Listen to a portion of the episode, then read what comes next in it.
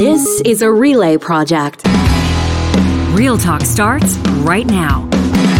Here's Ryan Jesperson.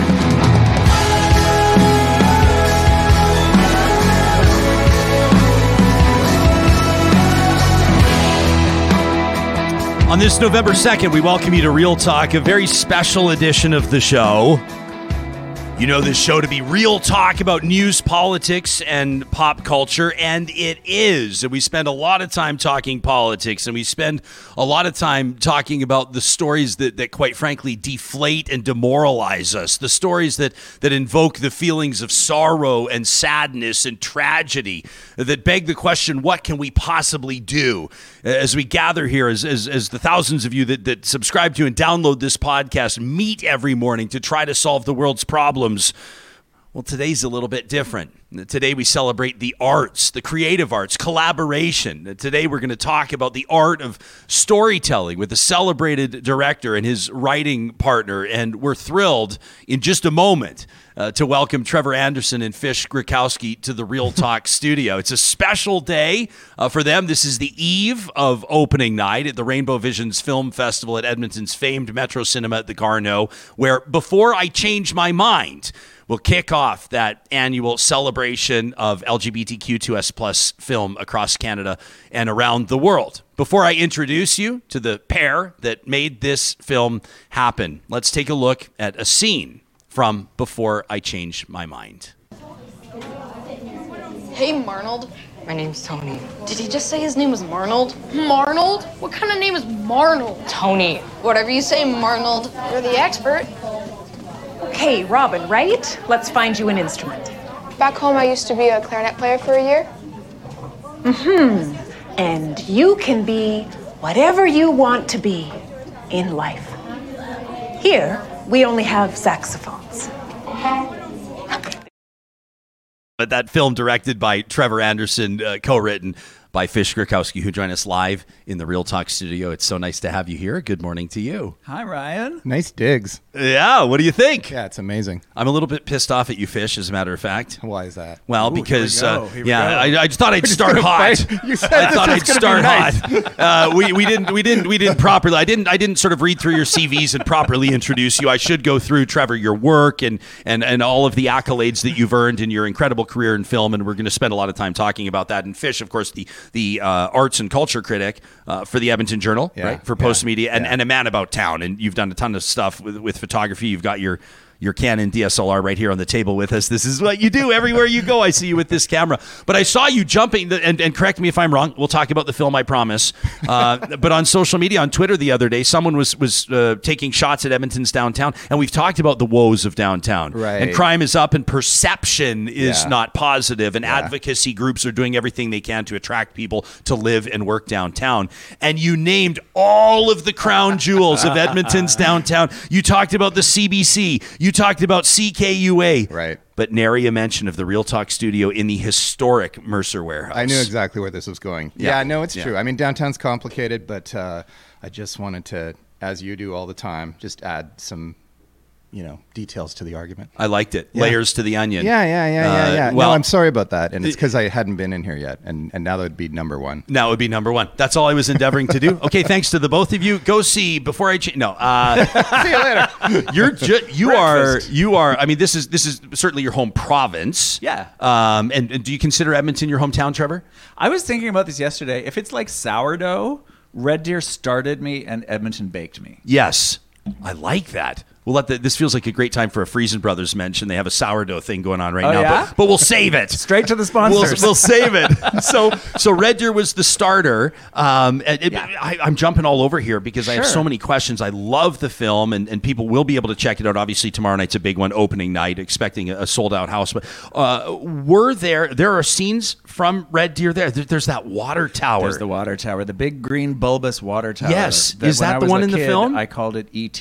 Yeah. that one is de- that had to be in the film. That was sort of one of the first images. Uh, that was non-negotiable. We had to have that water tower. kind of a, an homage to, to, to your upbringing, and, and, and I can't wait to pick your brain on this. Uh, I, I've seen some interviews you've done talking about the film as, as somewhat biographical. Uh, For folks that aren't familiar with it, Yeah. uh, this is the story. It's a, a coming of age drama about a person Yep. named Robin. Yep.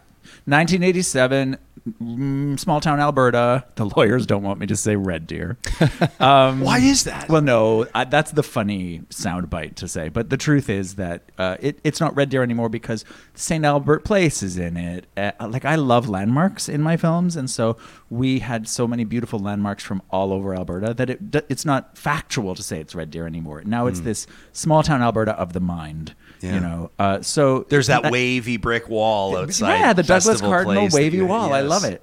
Um, so and the Calmar Pharmacy for your listeners in Calmar. Yeah. So, uh, we sh- we built a part of the set outside of Beaumont, so it's really all over. But the the back to what it is. 1987, new kid arrives at junior high school. Nobody can tell if new kid is a boy or a girl.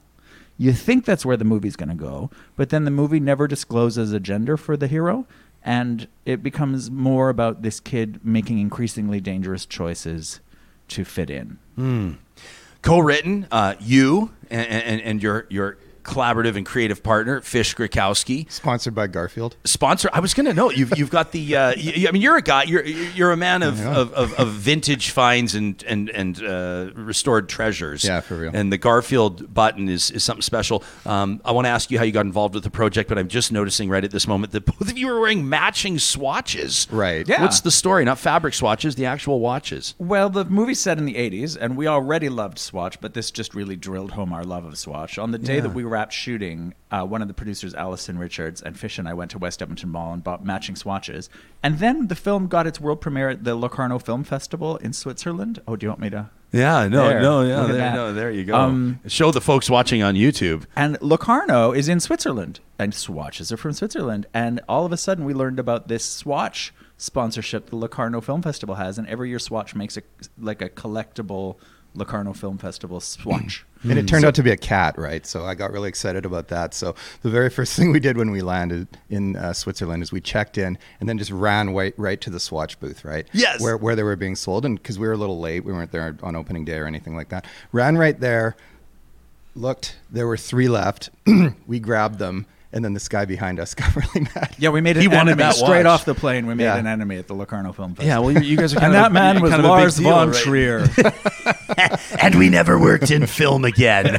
Uh, Locarno was big. We'll circle back on Yeah, this, yeah, yeah. but but the, but the, the star of your film uh, is it? Uh, Vaughn does Vaughn Murray. pronounce their name Murray? Yeah, Vaughn uh, Murray. Vaughn Murray taking best actor honors Yeah. at the Locarno Film Festival, which is incredible. I want to talk about the casting of that for a second, but how do you become involved in this? If if I'm reading or remembering or assessing the timeline correctly, what a boost back at the 2020 Sun- Sundance Film Festival, Yeah. where where this screenplay Yeah. is named to the GLAAD list, which is uh, a list, a curated list of the 10 most promising LGBTQ2S plus screenplays. So, so you were already involved, Fish, Yeah, before 2020. written. How did you come into the mix? Trevor and I have known each other since maybe the mid '90s at U of A, hanging out at Rebar and ter- terrible dance floors and this kind of thing. And so over the years, like as he moved from theater into film, um, I just kind of was along for the ride. Like so, for the first, I mean, you did a movie, but there was a point where you asked me to shoot the high level bridge. Yes. I don't know if anyone remembers that. Of but course. Basically, it was kind of you can you can explain how it worked, but basically we had this sort of cheap high res camera, and Trevor's just like, here, take it, take pictures of the high level, or take video of the high level bridge, and I just did that over the whole winter. And then our, our editor Justin Lachance threw that together. That went uh, to.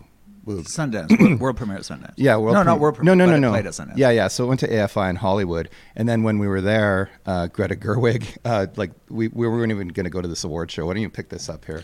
Well, we didn't think we qualified for any of the awards at the awards brunch, so we thought, okay, well, let's just go to the ocean. We're in Los Angeles. Yes. What are we, we're Canadians in LA. We're supposed to go to the water. Um, but then, okay, well, we should go support the other filmmakers at the festival and just poke our heads in. So we poke our heads in, and Greta Gerwig is like, and the honorable mention goes to, and so it was like, oh, hello, Greta Gerwig, shaking hands and taking this. It was a nice honorable mention for the short, which sort of put the gas back in the tank. And but so to circle back around, so Fish did a bunch of jobs on a lot of my shorts. He was cinematographer on the High Level Bridge, what he just mentioned. Uh, he's been a dancer, he's been a puppeteer, he's been an actor. He's sort of done Odd Job Charlie on a lot of the shorts. Uh, and then I was like, I made a lot of shorts. I made maybe too many shorts. I made 12 shorts over 17 years. And the whole time I was hitting my head against the brick wall of trying to write a feature. And I just couldn't get my head around the the bigger project of a full length film. Um, and then I said to myself, okay, what if I wasn't trying to be so clever?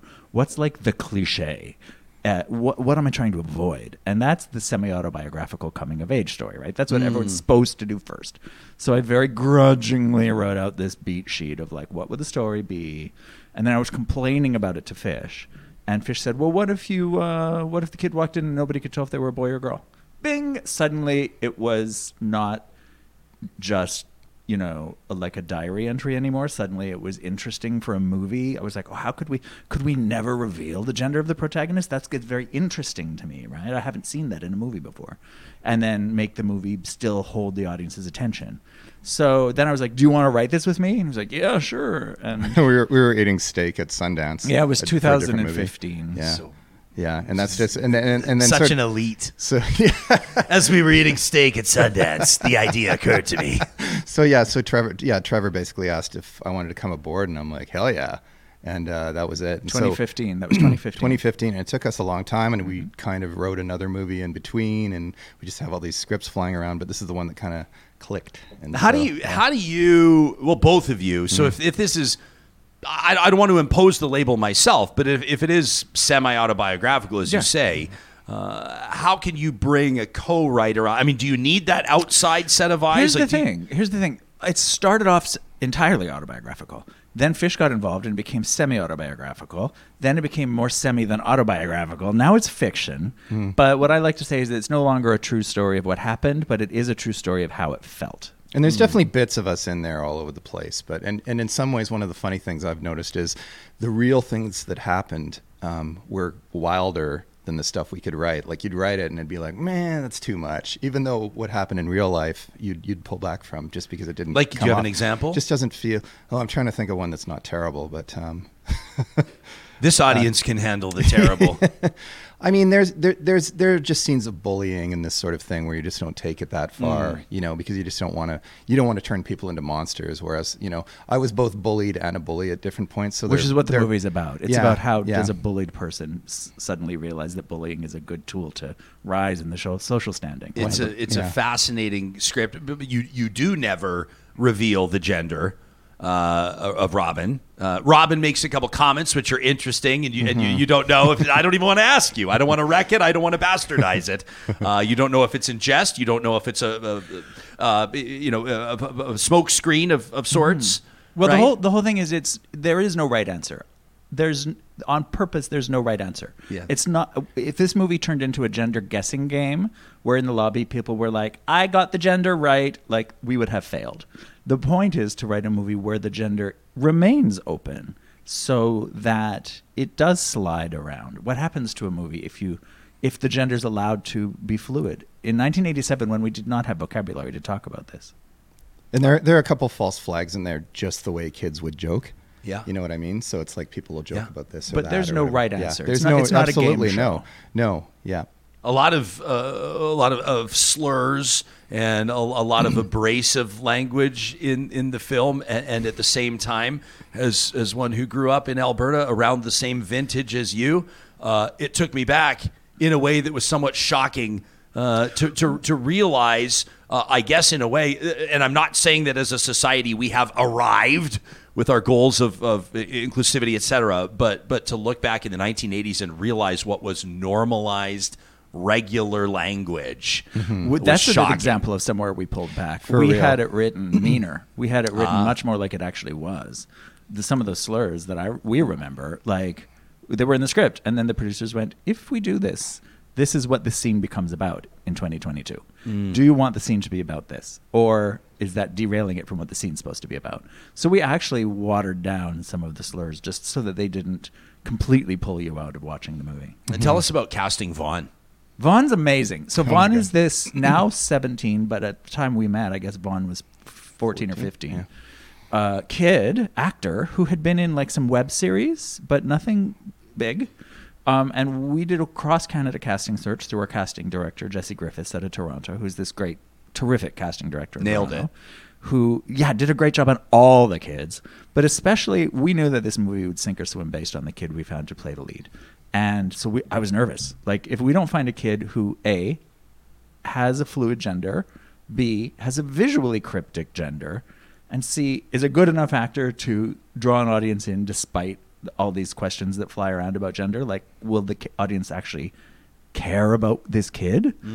Um, so as soon as I saw that it was the pandemic, so everyone was sending in self tapes, and um, I was just watching them on my laptop during COVID, and boom, all of a sudden there was Vaughn, and I was like, oh, we got, we got, we got Robin, we got one, we got the, we got the kid, Yeah. and they're just, uh, th- as you said earlier, they won an acting prize at Locarno, and it's usually a gendered acting prize, best actor or best actress, and this year when Vaughn won, they changed the uh, award to best acting Performance. performance. Ah.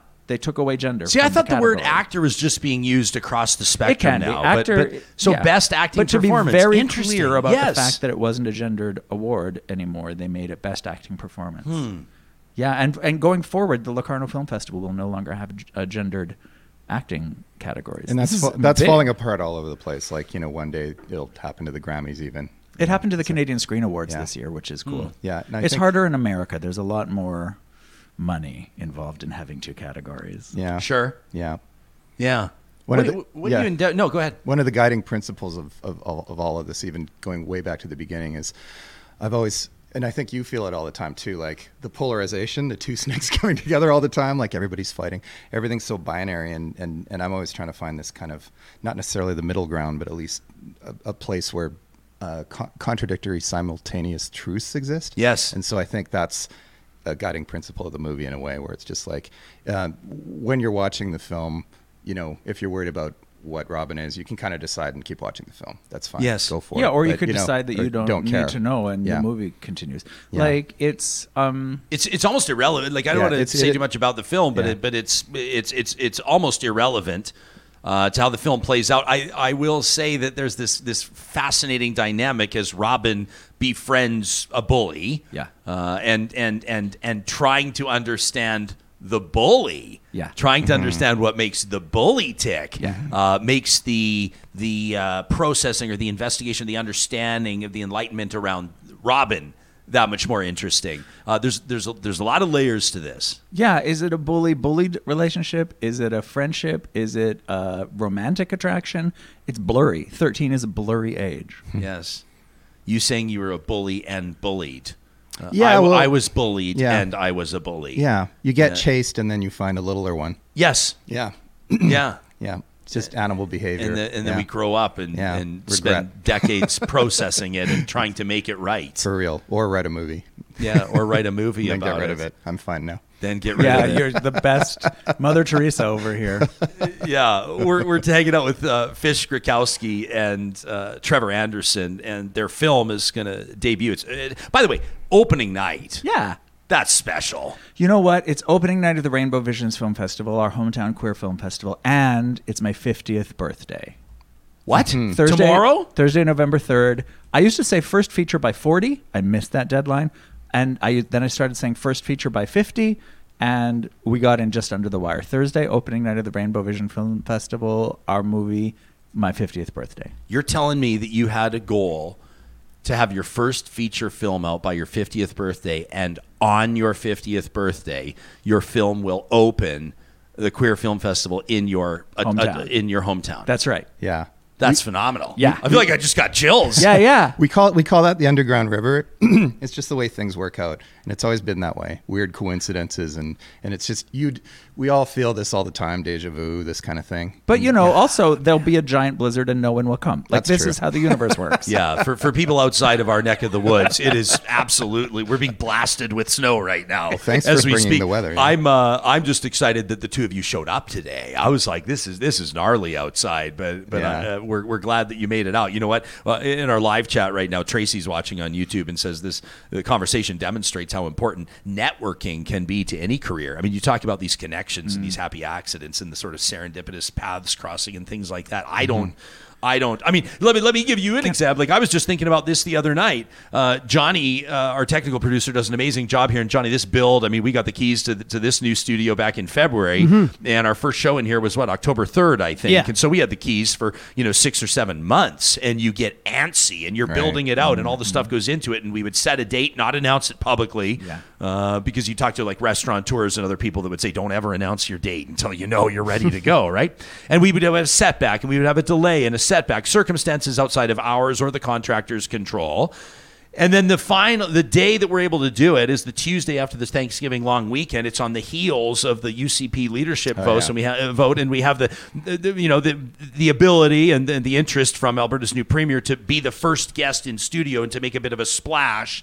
And I just sat there and I thought, it doesn't matter what you think about Danielle Smith, it doesn't matter what you think about me, or quite frankly, it doesn't matter what you think about our new studio, but those delays and all of those things happened to the point where on the calendar it worked out that the first guest on the first show from here was a big one, Yeah. and uh, and that was just that's like one example of a million.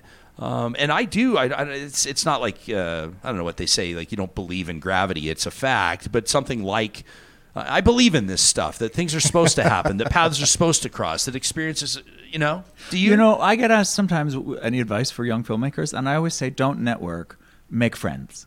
Ah. You know, and there's a big difference. and uh, so my film school was going to film festivals and meeting other filmmakers and staying friends with them, and and i- you know, to the point that I couldn't for years write a feature film, and it was my old fe- friend from university uh, who was the key to unlocking it. Like, so I think it's just a matter of like make friends and and Well, be part of a community. Yeah, make friends and make connections will stuff happen with your own. friends. That's the thing. Like all the best sort of collections of anything happening in my life have always been groups of people. Like the University of Alberta Gateway was a place like that, where from which Stephen Notley emerged, and Malcolm Azania and Don Iveson, and just just all these people. Um, and then Yeah. we had a festival called Golden West Music Fest, same thing for three years, and it was just like you know it was hard, hard work. And some people don't say this, but it was some of the best fun I ever had. Yes. you know. So just uh, if you if you keep if you keep going with your friends, and and and people even ask quite often. It's or like i'll get emails or whatever hey can you help me? Can you help me with my script or something? And i'm just like find somebody else and, and, and start pitching it off them. And this is kind of an old rule with with with movies like give everybody your elevator pitch all along. But i mean if someone comes up with a really guy, good idea ask them if they want to write it with you. Mm. Yeah Yeah, So- I love hearing those stories. I mean, even I don't know if it's maybe, it's certainly not exclusively Edmonton, but even the stories of the old the the, the golden era of, of like SCTV and the old ITV mm. studio Yeah. with these like young. Uh, comedians and improv artists that, that went on to become some of the all-time greats. Yeah. um, working together. What a special environment that is. One of the greatest things about this city is that we have a piece of public art that is two artists just down the street, and we just walk Yeah. by, and it's Bob, Bob and Doug, right? And I'm just Amazing. like, that is so great. Yeah, love yeah, it. absolutely love it. Yeah, it's like don't. There's this weird thing that happens in film where there's this myth of the single solitary creative genius, right? It's not just film. It's like that's just sort of an art idea, but it's it's bunk. And the truth is, don't feel like you have to do it alone. And when you're done, don't pretend like you did. And there's and there's one more thing too, like the way Trevor and I work, like we we both sit. He's typing all the time. He drives, I call it, and um, we will just kind of shoot ideas back and forth. It's kind of like we're doing improv or something like that. Um, but basically, no matter what, like early on, I'm like, you get a 51% vote. So Yeah. it, so it gets rid of all this tension. It's just like, okay, so I'll fight for something for sure, and I'll keep fighting, and he'll change his mind and come back sometimes. But I mean, ultimately, at the end of the day, if you give one person the authority, that gets rid of some of that, you know, y- y- y- because someone needs to take Hmm. Someone needs to have responsibility. the final call. yeah, yeah, and it just makes the process move forward. So In our live chat, they're trying to figure out what fish is short for. It's not short for anything, is it? fish defer. Fish yeah. defer. Fish defer. It's your given name.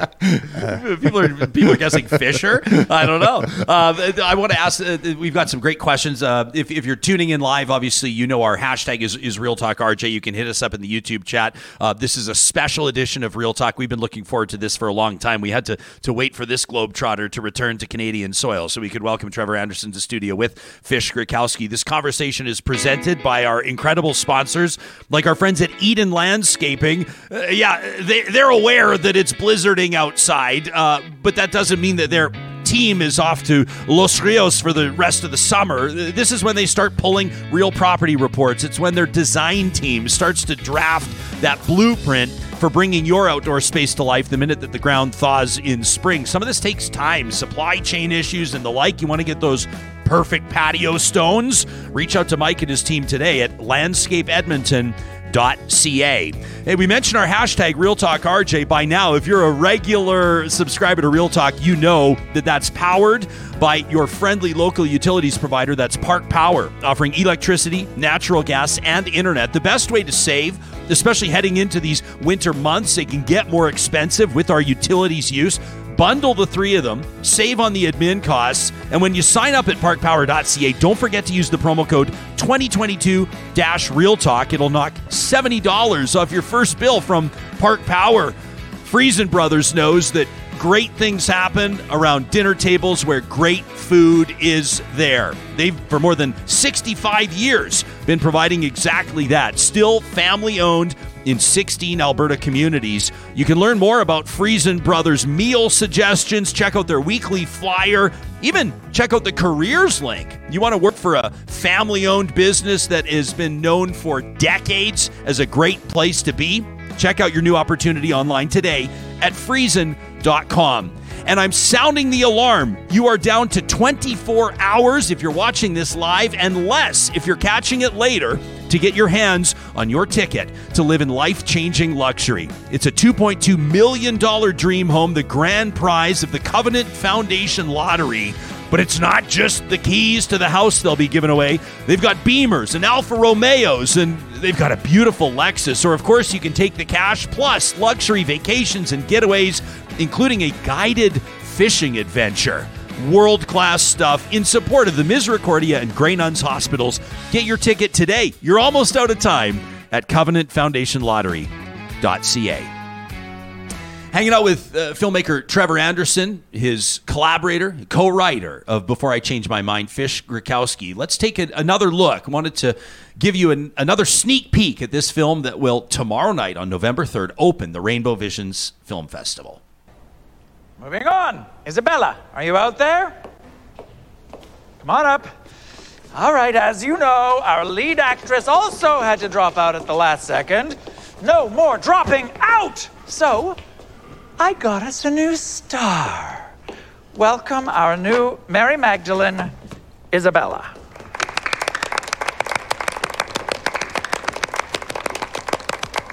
This is your boyfriend, Jesus.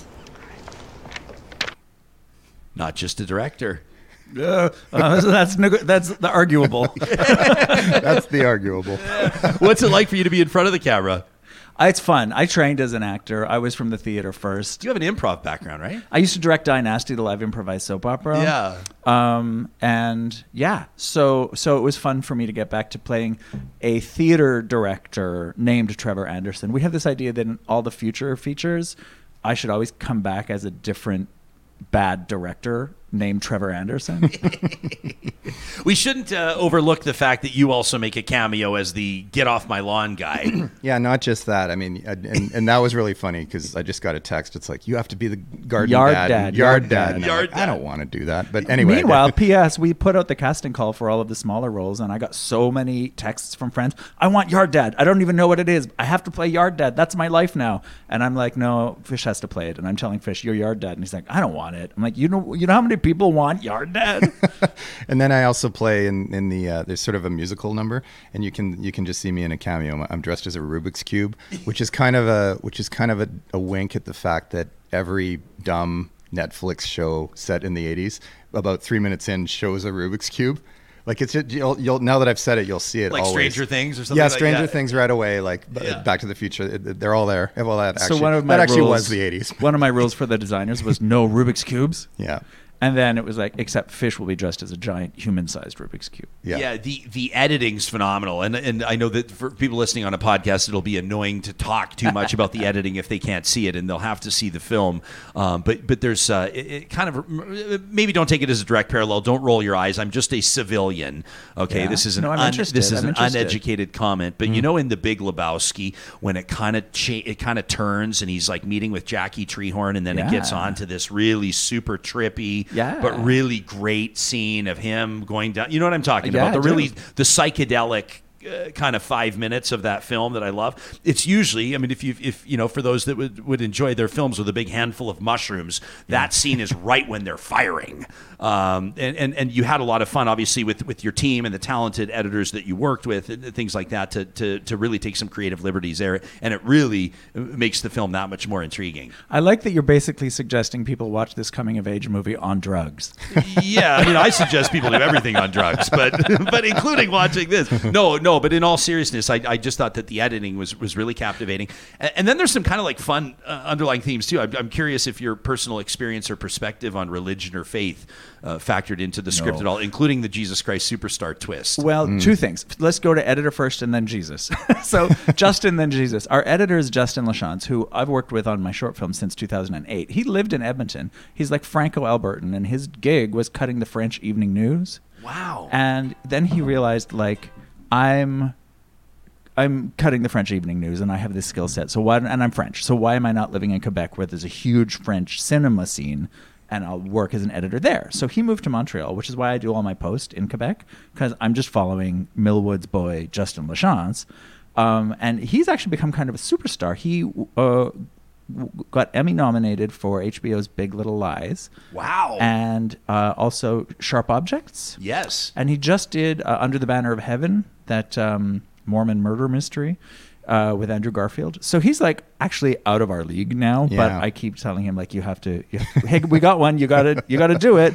You got to tell the big, high-paying American TV shows that you got to squeeze in a Canadian indie in the gaps. So we're very lucky to, that Justin keeps taking our calls, and he's an old friend, and he's an important part of the of the creative process.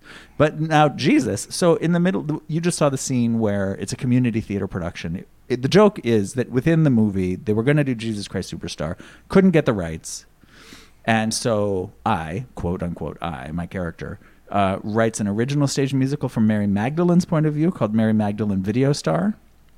And it's not so much to put in there for like the religious themes, but more like like Mary Magdalene and Jesus. What even are we? Are we boyfriend and girlfriend or what? Like so that is what we can thematically use to as sort of a satire level. Our heroes are undergoing those themes. What is our relationship? Bully, bullied, friends? Is it romantic? What's happening? Meanwhile, the parents have a storyline where that's happening. Are we dating?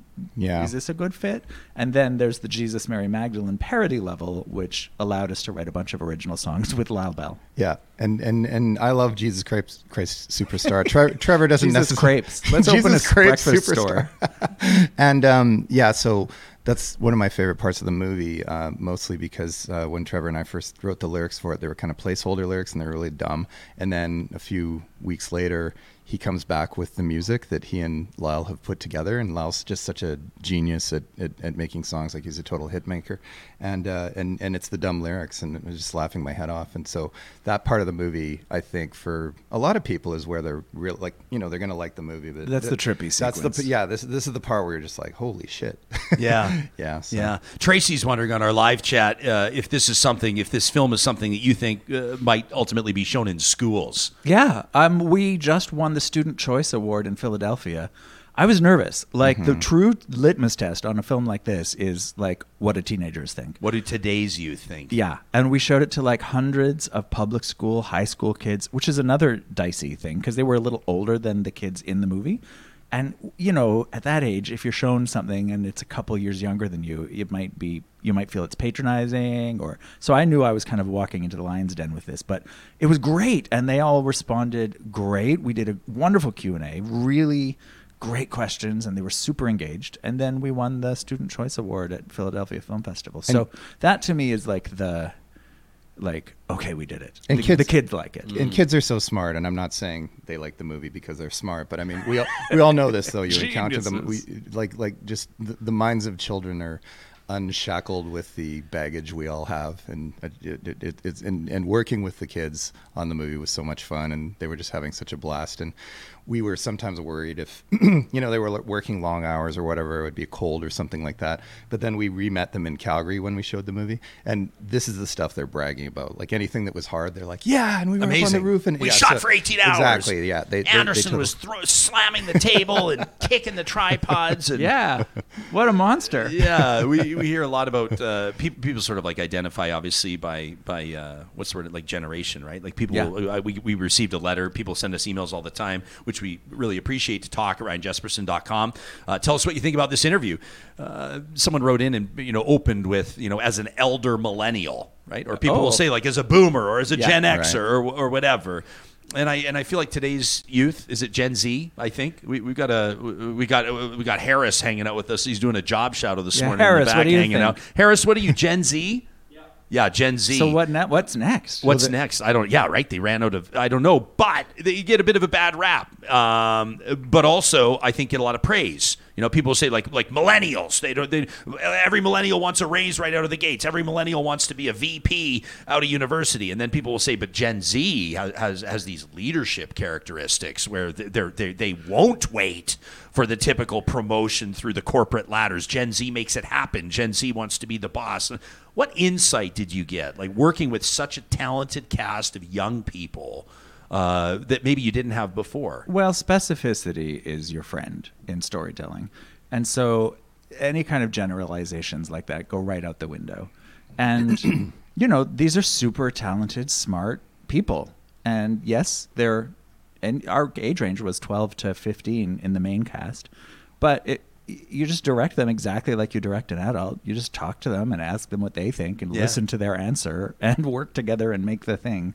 So, if anything, like I go to Q and A's and I get older audience members asking, like, "Did the, did you have to explain things to those kids?" You know, and it's like, "What do you mean?" like bangs? I had to explain bangs to those kids. No, like gender. No, I mean honestly, we spent more time talking about bangs than gender. Yeah. Yeah. Well, I think young people today are probably more enlightened uh, on on matters like that or realities like that than than us old schoolers anyway. Well, one of the reasons we set the movie in 1987 was to say, like, this idea of a non binary gender or gender being like fluid, that's not new. Our language around it, the language we're using today is today's language. Granted, we didn't have really any language around it in 87, but the exp- I had the experience. People would say to me, Are you a boy or a girl? And I would know in my heart that the answer was complicated and mm-hmm. more complicated than I had words for. Mm-hmm. And I knew I wasn't going to have the answer in that conversation. I wasn't going to have the answer that year. I didn't get language around this until we started writing this movie, which is kind of why the movie brings up the question and doesn't answer it, because that was my experience. Hmm. I knew there was a question I didn't have the answer to. I also knew I had to get through my day in grade eight. And so this movie is like, yeah, we're raising a question. We're not answering it in the 90 minutes it takes to watch the movie. And the kids still gotta like survive grade eight. What would be the mark of a? I mean, aside from from uh, you know you know earning two hundred and fifty million dollars and, and setting yourself up uh, you know for the rest of your life uh, with that type of what we would perceive to be success, what would the both of you um, deem to be a, a, a successful wrap to this project? Would it would it would it be that it would impact one person? Would it be that that uh, people are able to see it from coast to coast and beyond? Like how do you how do you gauge the success? Of a cre- is it all? It's already, it's already successful. happened. Yeah, yeah. It's already Yes, happened. It's already happened. Take us Like- into that. Like basically, we we we'd submitted it to different festivals and some of the ones that we'd been part of for years with the short films. We love them, but they said no, and so we were Trevor and I were sort of like, oh, well, okay, cool, maybe this isn't going to work out. And then and then and then Locarno showed up, which is a big one that not a lot of people know about here. Over in Europe, everybody knows about it. But uh, as soon as I saw that uh, that Jaguar, I was like, oh yeah, here we are, we've landed. And to me, like the other side of that is, yeah, like the kids in Philadelphia are responding to it. You Yeah. know that the idea that it's having an impact we'll never know about. People will see this movie, will never know they exist. They'll have an experience with it. That's why I mean I start the reason I moved from theater to film, two reasons. Like when you're done with theater, it's over, it's gone. And with film, like people can still go to my website and see the first short film I ever made. It's still around. Mm-hmm. People need to go to your website and watch The Little Deputy. Sweet, thanks. That is that is what is it? It's like ten minutes. Nine. Nine minutes, and it is masterful. Thank I, you. I've I, I've honestly probably watched it ten times. Like I, I just there's it's just so good. Hey, this is my chance to plug. I just found out on Plug November you want, 28th, Monday, November 28th, Metro Cinema is going to do an hour of my personal short films. So The Little Deputy, you can see it on the big screen, Monday, November 28th. And the tickets and the details will all be at metrocinema.org. with some of Edmonton's best popcorn.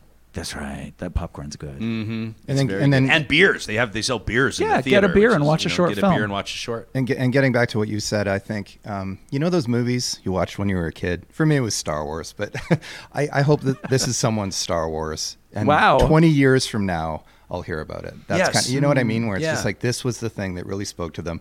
I don't know why. For me, it was robots and androids and laser swords. But I'm getting yeah. that feeling already that there are non-binary kids that I'm meeting on the road that Mm-hmm. are coming up to me and saying thank you. Like, here's a movie where I can relate to the hero, but it's not all about their gender. Yes. Yeah. And I think that was missing. In closing, uh, I'm so grateful for your time. I know that like you you you like just arrived. You've been you've been here for hours, and you're in our studio. I'm and so I, happy there's to be a lot here. for you to do. You We're step off we're the plane, to have you here. you feel the moisture fleeing your body, and you, you know you're home. yes, exactly. but everybody wants to talk to you today, and I know you got a lot of stuff going on. We won't keep you too long, but and this is a bit of a cliche question, but I know that there are people that that um, uh, by way of our audience, uh, politicos and, and news hounds and and you know really engaged people that are going to be maybe listening to their first kind of arts oriented interview in a while, Good. and Cool. your fan base. Um, is going to be maybe discovering this show for the first time. And Love so. I, I think that we're going to have a really neat audience dynamic. And so, pardon the cliche question, but I want to ask both of you um, about about your message to today's youth about pursuing dreams. And we talked a bit about collaborating and creating. And and Trevor, filmmaking is so different, and the music business is so different. And and Fish, I mean, like even you know you've had you've had like a, a, a big mainstream me- both you and I did Sure. long mainstream media careers you still have Yeah. a, a print career but boy has print ever changed over the years don't worry I'm not going to Yeah. put you in a tough spot unless you want to go there yourself uh, but but like let me start with you Fish like what you know for, for a young person that would love to be an arts critic Yeah. for a major newspaper to have a column Right, right, right. I mean, I, I follow whatever you do. Like, I started off by writing in my diary in grade four. I have this little pink diary with three entries in it, and it's like what I watched on TV. And then later on, when I was in grade 11, I just I went on a trip to Japan and just started writing what was going on, and that's how I started. And so I didn't wait to have the job. I just eventually did the thing, started taking pictures, and then the job just kind of showed up. It sort of formed around me. I never really wanted to be a writer, hilariously. Um, I always wanted to be a photographer more than a writer, and I've done a cartoon since like printed since or published since 1989. Um, I Tell know people what it is. Yeah, well, there's it's called. Yeah, I may as well come out of the. the, the, the Oh, yes, Well, because I've never necessarily that. Of said it, but it's yeah, it's, it's called. Uh, it's called. I don't even know what it's called. It's called uh, Social Distance Happenings right now, and it's on Gig City. yeah, a- gigcity.ca yeah, exactly. where Real Talk advertises so we're you happy to direct Yeah. people there So, and sorry, sorry to Mike Ross that I don't. always plugging always plugging Trevor I- ABP. and, and I'm busy all the time, so I don't even do it every week. But uh, but but I've been this a continuous line since I was a kid. Trevor and I work very differently, but what what I would say is just do the thing, like don't hesitate. And in in Trevor's case, he waits every year or whatever to let something loose. But I just throw junk out there all the time, and I'm just like, and it's part of what keeps me sane is just to keep just to, and and and again with the diary too it's just like i need to write down what's happening like so i'll write about this i'll write about what daniel smith said i'll write about trevor and i going for lunch it's all in there so Yeah. there's this thing and it's like it, it is hilariously uh, 51 volumes which is randomly just happens to be my age too so, Yeah, I well, I mean, I just I, I mentioned your Canon that you, Yeah. you you've always got this camera. It seems to me you've always got the camera with you, and you've uh, we've interacted at high points and low points. Mm-hmm. Um, and uh, and you all you know what I love about the way that you take photos, and you've probably seen this more from Fish than I have. But you're you're not like stand there, hold it, wait, uh, give me a smile. Like you're just like bam, Yeah. and you, you're, you're like one shot Jack. Like you Yeah. and I'd be I would love to scroll through the images that you capture because they're very very candid. I would imagine I've seen a few. yeah there's i have 80 albums up until about the year 2000 and then more than a million photos since then Literally So, yeah than a no million? yeah yeah literally for sure and li- data management as any photographer knows is the worst part of it and i'm terrible at labeling things but what i would love you know maybe after i die someone can do this is just have an art show whatever length of time it is all the photos just play in a row 24 Yes. hours so Yes. That's such a good idea. And this is what I'm, I'm going to pick up what you're talking about here because I, while you were talking, I was thinking about like Emily Dickinson, who never published a poem in her life. Right? She would write them, and I stick them under her bed. Is my image. I don't know if that I got that from somewhere. Yeah. If that's true. So it's like do the thing, as Fish was saying. As Herzog says, indulge your obsessions. You don't have to look for the exterior validation. It will come or it won't.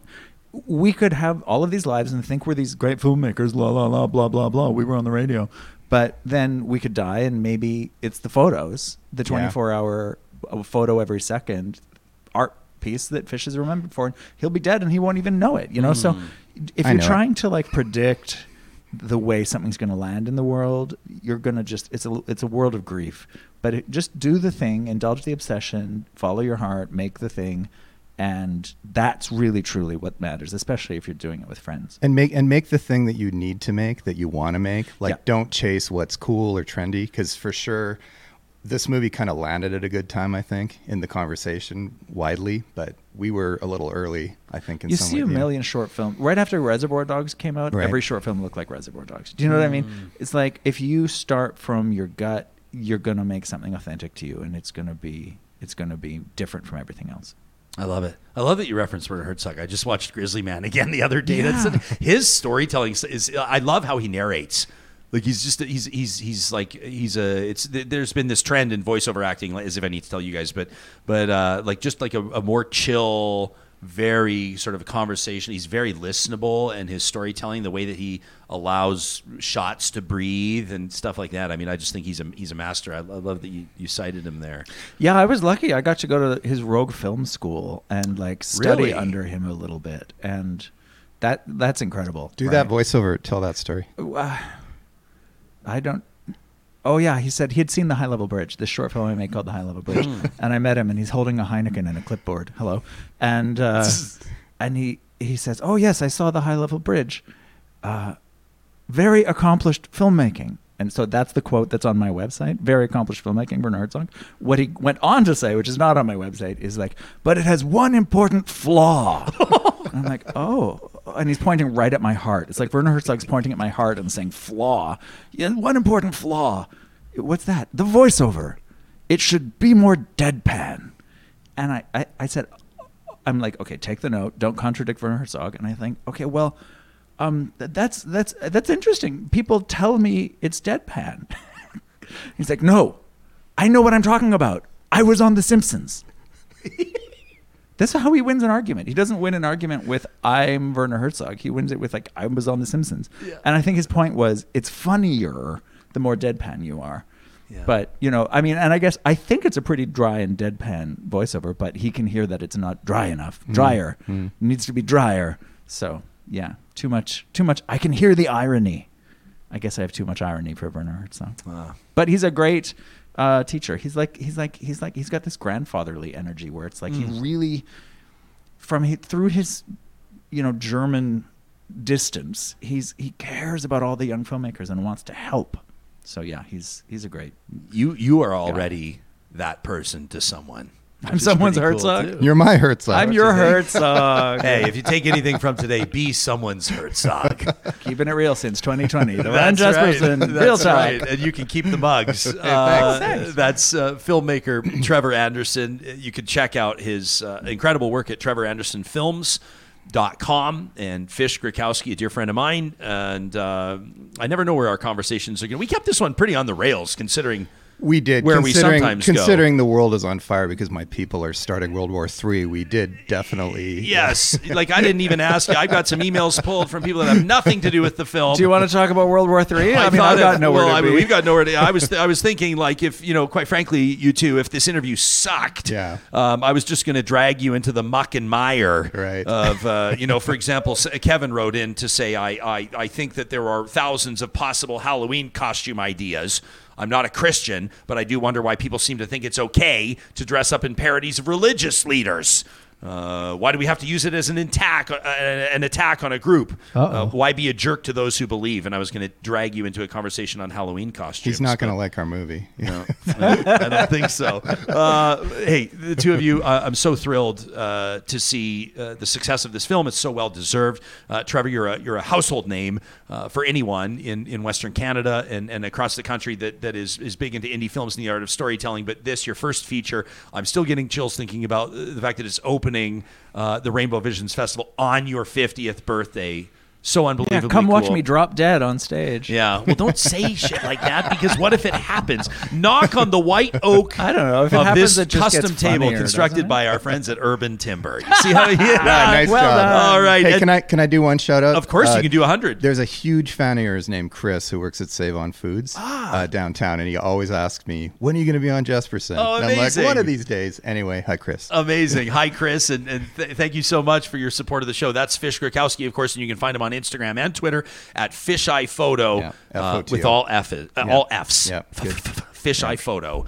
Uh, tomorrow night, uh, November third. Is it sold out? I, people can no, check out it's- Rainbow people Visions should Film get their Festival. tickets in advance if they want to come because it's gonna sell out. But Of course it um, is. I think there's still some tickets right now. If you go to metrocinema.org. or even rainbowvisions.ca. I'm looking at it right now. Yeah. Uh, it looks to me like, uh, yeah, okay, still a couple tickets available for Before I Change My Mind, uh, directed by Trevor Anderson and co written by Fish Griwkowsky. Uh, a real treat to have you both in studio. Much Thanks, love and mad respect. Thanks, Ryan. Okay. Okay. Now get the hell out of here. Right, Okay, bye. All right, you two. And thanks for bringing your entourage with us as well. It made us feel big time this morning in this new studio. Very, hey, what are you handing me right before before you go? We'll I'm giving your- you. I'm, I'm giving you dragon dice because uh, I'm giving you dragon dice because every day. Do I unleash the in dragon morning- yeah, let him let him out. Okay, let- Every day I roll the hundred sided dice. Trevor's left already. Okay. Yeah, he's he's got places to be. He's an award-winning, renowned director. Every time, not every time we, we connect, but you often come bearing gifts. And I want to tell people in past, you've given you gave me a brick from the historic Arlington building, which burned down. Right. It has Edmonton stamped on it. It's like a hundred plus year old brick. Yeah. Uh, you you've given me 3D glasses. Yeah. And and 3D images that you've shot around town, Right. including Edmonton City Hall and the Muttart, and, Yeah. and wonderful images. Uh, you get you you gave me and and I, I'm drawing a blank right now on the, on the sci-fi writer, but you gave me several books. I had hinted that I was interested in getting into Oh, sci- Asimov probably. uh, Asimov. Yeah, yeah, yeah. Yes, Read and, that, uh, yeah. and and some really cool. Anyway, it's there's always a lot of thought that goes Yeah, into yeah. what you. So so what what are these dice? So what you do I- is you roll that, and what'd you get? Let's okay, see what you got. An eight and a six. Is that a sixty or a nine? yeah, so you got 68. 68. And so that just tells you that it's going to be an okay day. Okay. I rolled one today, so I know it's going to be a bad day. So I got my guard up. But it started sweet. it's great. Okay, I'm going to do some research on these, and maybe maybe Johnny and I'll roll them before every show. Yeah. I mean, all we do is roll the dice anyway, John. Let's bet some money on these dice rolls. We're already turning this into a game. I have to say that I also rolled a one this morning. You rolled. Did you? Yeah. Both No of you? way. Come on. No, you didn't. Like zero zero one. Like I just have the eight-sided die, so I just rolled it and got. a Oh, one. I see. Yeah. Okay. So that's a one in eight chance. Mine was one in a hundred. But But what's pretty one in cool. a hundred times one in eight? I don't know. Right? I mean, Yeah. the, the, the, the, the, the odds of the what do they call it? The compounding. It's like Oh, a, I like see a, what you mean. sort of a parlay type idea where Yeah. it becomes less and less What's and eight less times likely. 100? Yeah, it's- 6,400. it's- Did I just do math live? I think it's Oh, one in one eight 6,400? I think it's I, one in. I made yeah. a rule in my broadcasting career when I was still still doing pithy, shallow end morning television that I would never do math. Too bad. Live on the air. You just jumped the shark. and so I won't. Trevor Anderson and Fish Griwkowsky. Okay, now get the hell Okay, out bye. of here. Bye. Okay, bye. Love you guys. Uh, rainbowvisions.ca. This conversation is presented by our wonderful friends at Local Environmental Services. Of course, you know, coming up on Friday, uh, they're going to present Trash Talk, which is your chance to get whatever you need off your chest.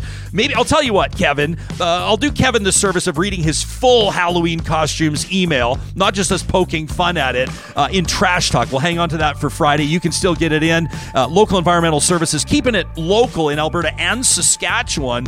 Everything your community needs. You're a small business owner, you're a big business owner, garbage recycling, water hauling, landfill services, vacuum trucks, fencing, you name it. You can keep it local at localenvironmental.ca.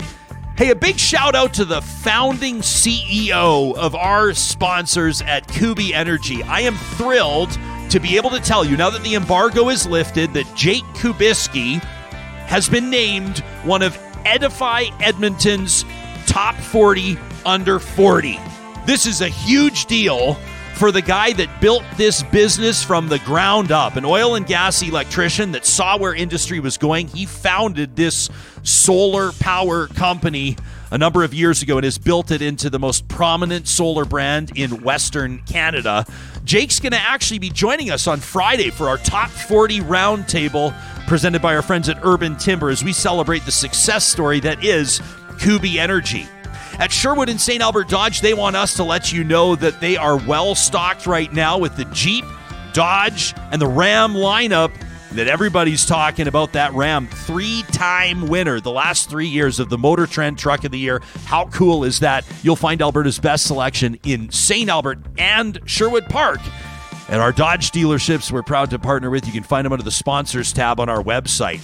And at Apex Automation, they're all about teamwork. They're all about giving people back their time. I've seen it up on the wall. It's like a mantra uh, for this automation crew, this team that has more than tripled over the past few years. Why are the best professional engineers in the country moving to work for Apex? Well, because they understand the value of a solid team environment. Heck, they're setting up new offices in Canada and the United States so they can be closer to their clients and so their employees can be home at night with their families. I mean, who else is doing that? You can check him out online today. Reach out, check out Career Links. If you're a professional engineer looking to shake it up, apexautomation.ca could be the best move you'll make all year. I have to say, I absolutely love shaking up the format a little bit. There's always going to be politics to talk to. Uh, to talk about. There's always going to be stories in the news that demand our attention, that, that, that require the insight and the analysis of experts. But to get two Yawn. creative people in here, right?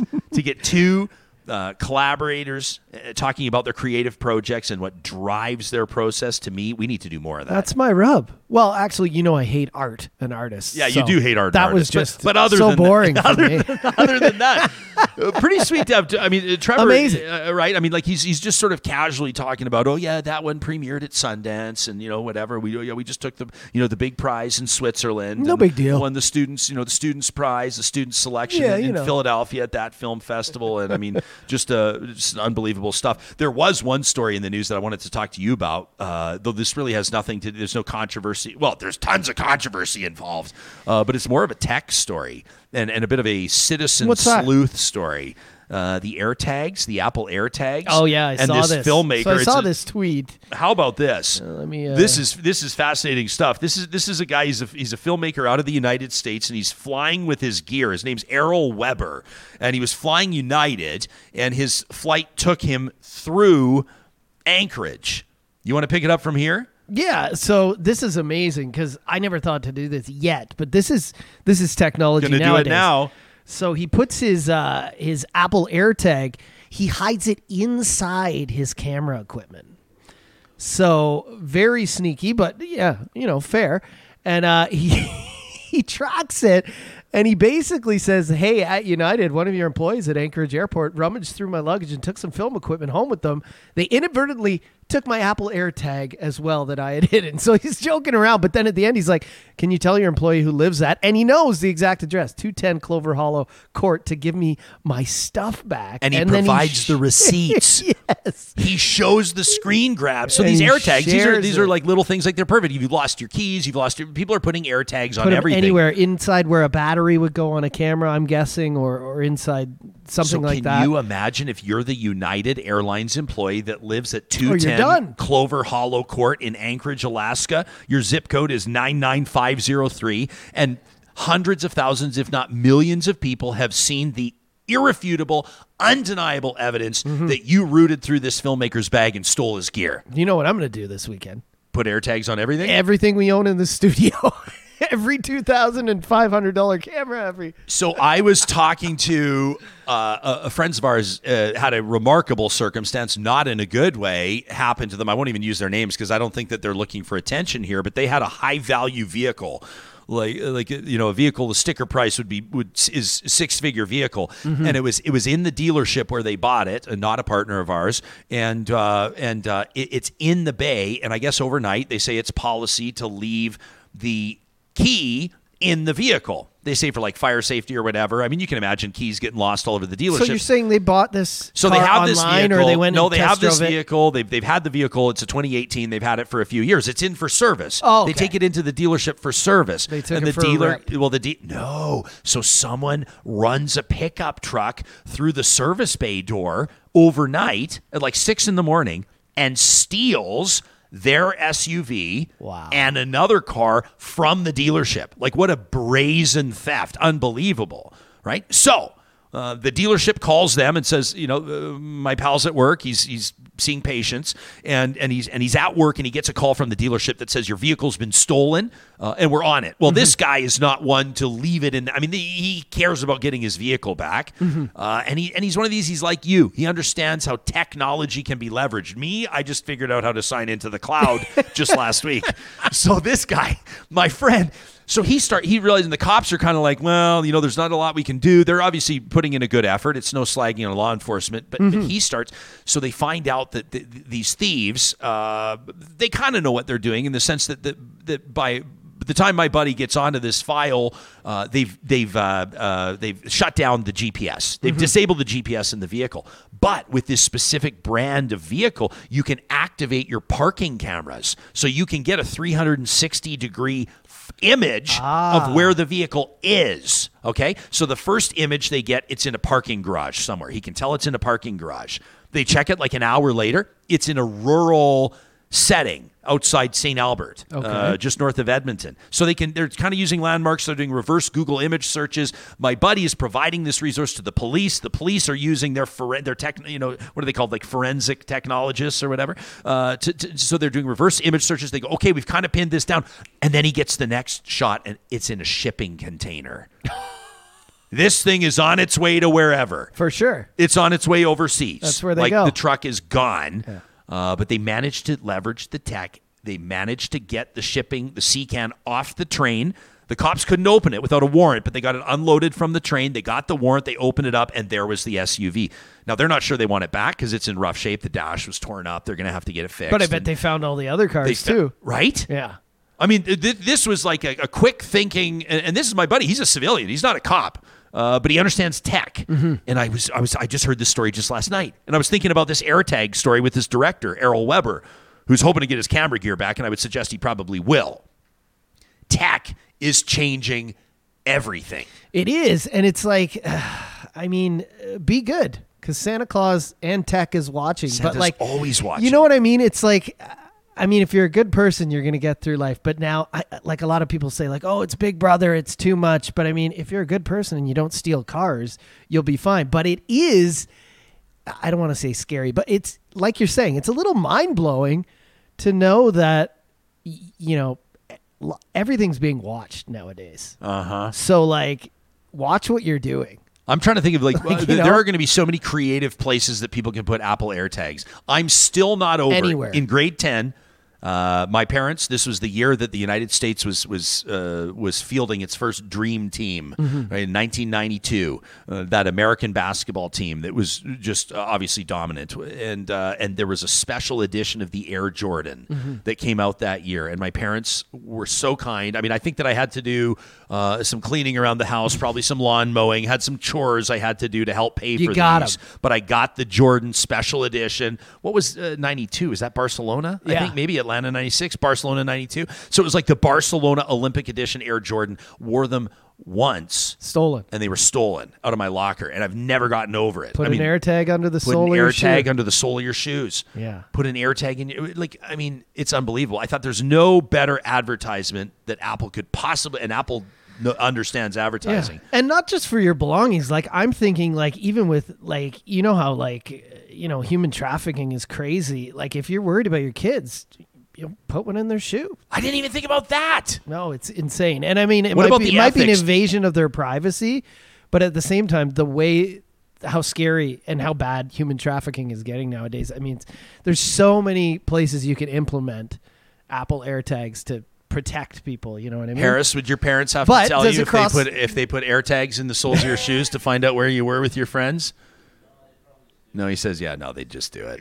Because, like, you know, and, and people will say, again, that's what I'm saying, the big brother mentality. People say, does it cross the line? But I mean, uh, at what lengths would you go to protect not only your property, your, your kids, your family? Yeah. So, but this, I'll throw it back up again. This, when he threw this up, I was like, oh, he's showing us receipts. That is the receipts. like this person, that is Buddy's I have to home follow address. up. I want to get on Twitter right after this because I know there's going to be a follow up to this. Oh my Twitter, gosh. Right. So, yeah, well, everybody's going to want to interview the employee. yeah. Because, like you said, I mean, even with with my buddy uh, tracking down his SUV, Mhm. I would imagine that if you happen to live at this address in Anchorage, Alaska, this probably isn't the first time you did this. No.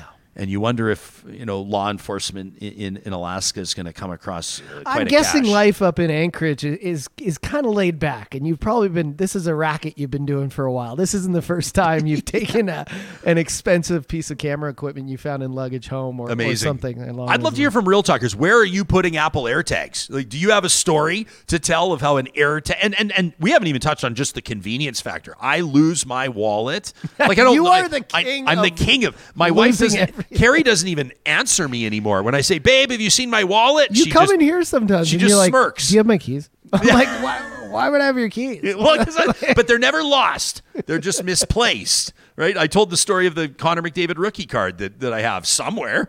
I know it's not lost. I just my don't nest know. egg is I- in the house. I don't know where it is. So I'm trying to teach to, to talk to Wyatt, our seven year old. I say, if you see this card, be so careful with it. Same thing with me. Like you'll see today in the show, we had the, uh, the all these new camera angles. Well, one of our really expensive cameras has a very expensive lens mount, and I can't find it. But it's not lost. It's somewhere here. But if I had air tagged all the expensive stuff, I If you just air go all my the expensive stuff in a where- studio, you would have. You'd you'd spend more on air tags than replacing the expensive stuff, probably. Do you know how much I would nerd out if if I had like seventy eight Apple AirTags that I could queue up Just on my phone and be like. "Where is this?" yeah, no kidding. Of course, it is uh, Wednesday today, and every Wednesday it's our pleasure to head out to the Rockies, so to speak. Uh, it's called My Jasper Memories, and it's presented every week by our good friends at Tourism Jasper. We want to celebrate the art of crushing pints in the mountains. If, if you'll bear with us, is there anything better? Uh, for those of you that are catching this on YouTube, I wanted to share this special memory, just a, a, a little 10 second snippet of, of our family on the patio of the Jasper Brewing Company.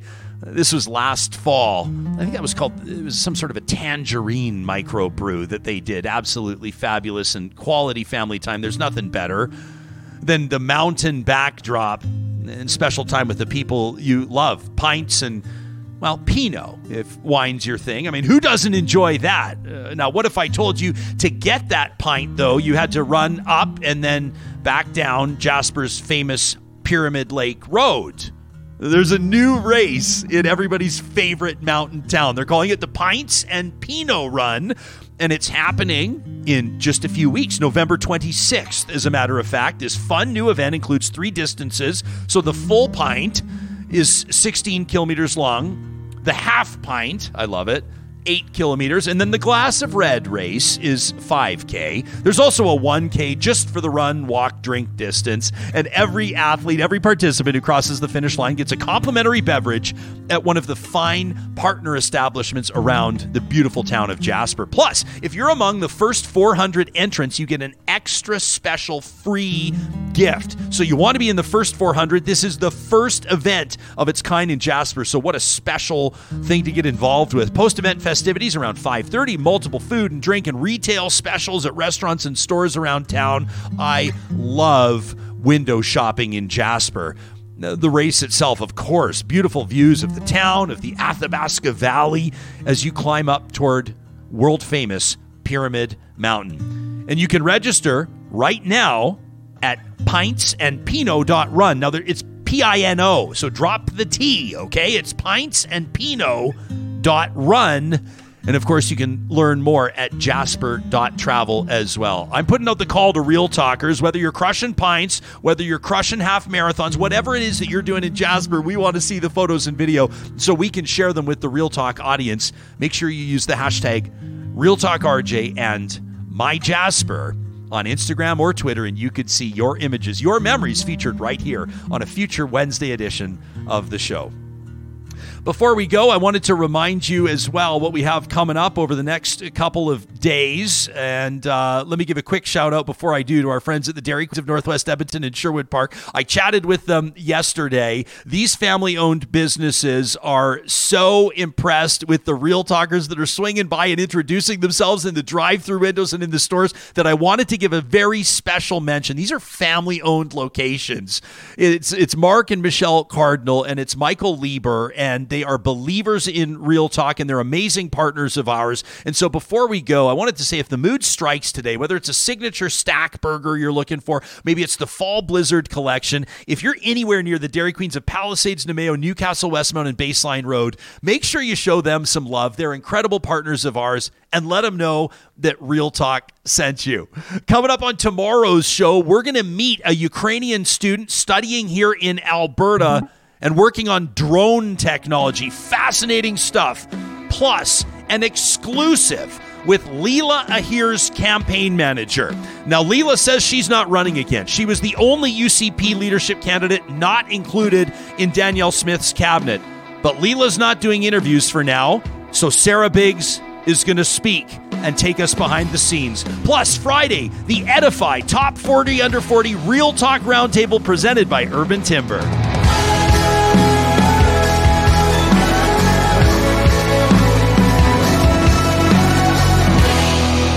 Real Talk is hosted by Ryan Jesperson, executive producer Josh Dunford, technical producer John Hicks, general manager Katie Cook Chivers, account coordinator Lawrence Derlego, human resources Lena Shepard, website design Mike Johnston, voiceover by me, Carrie Skelton.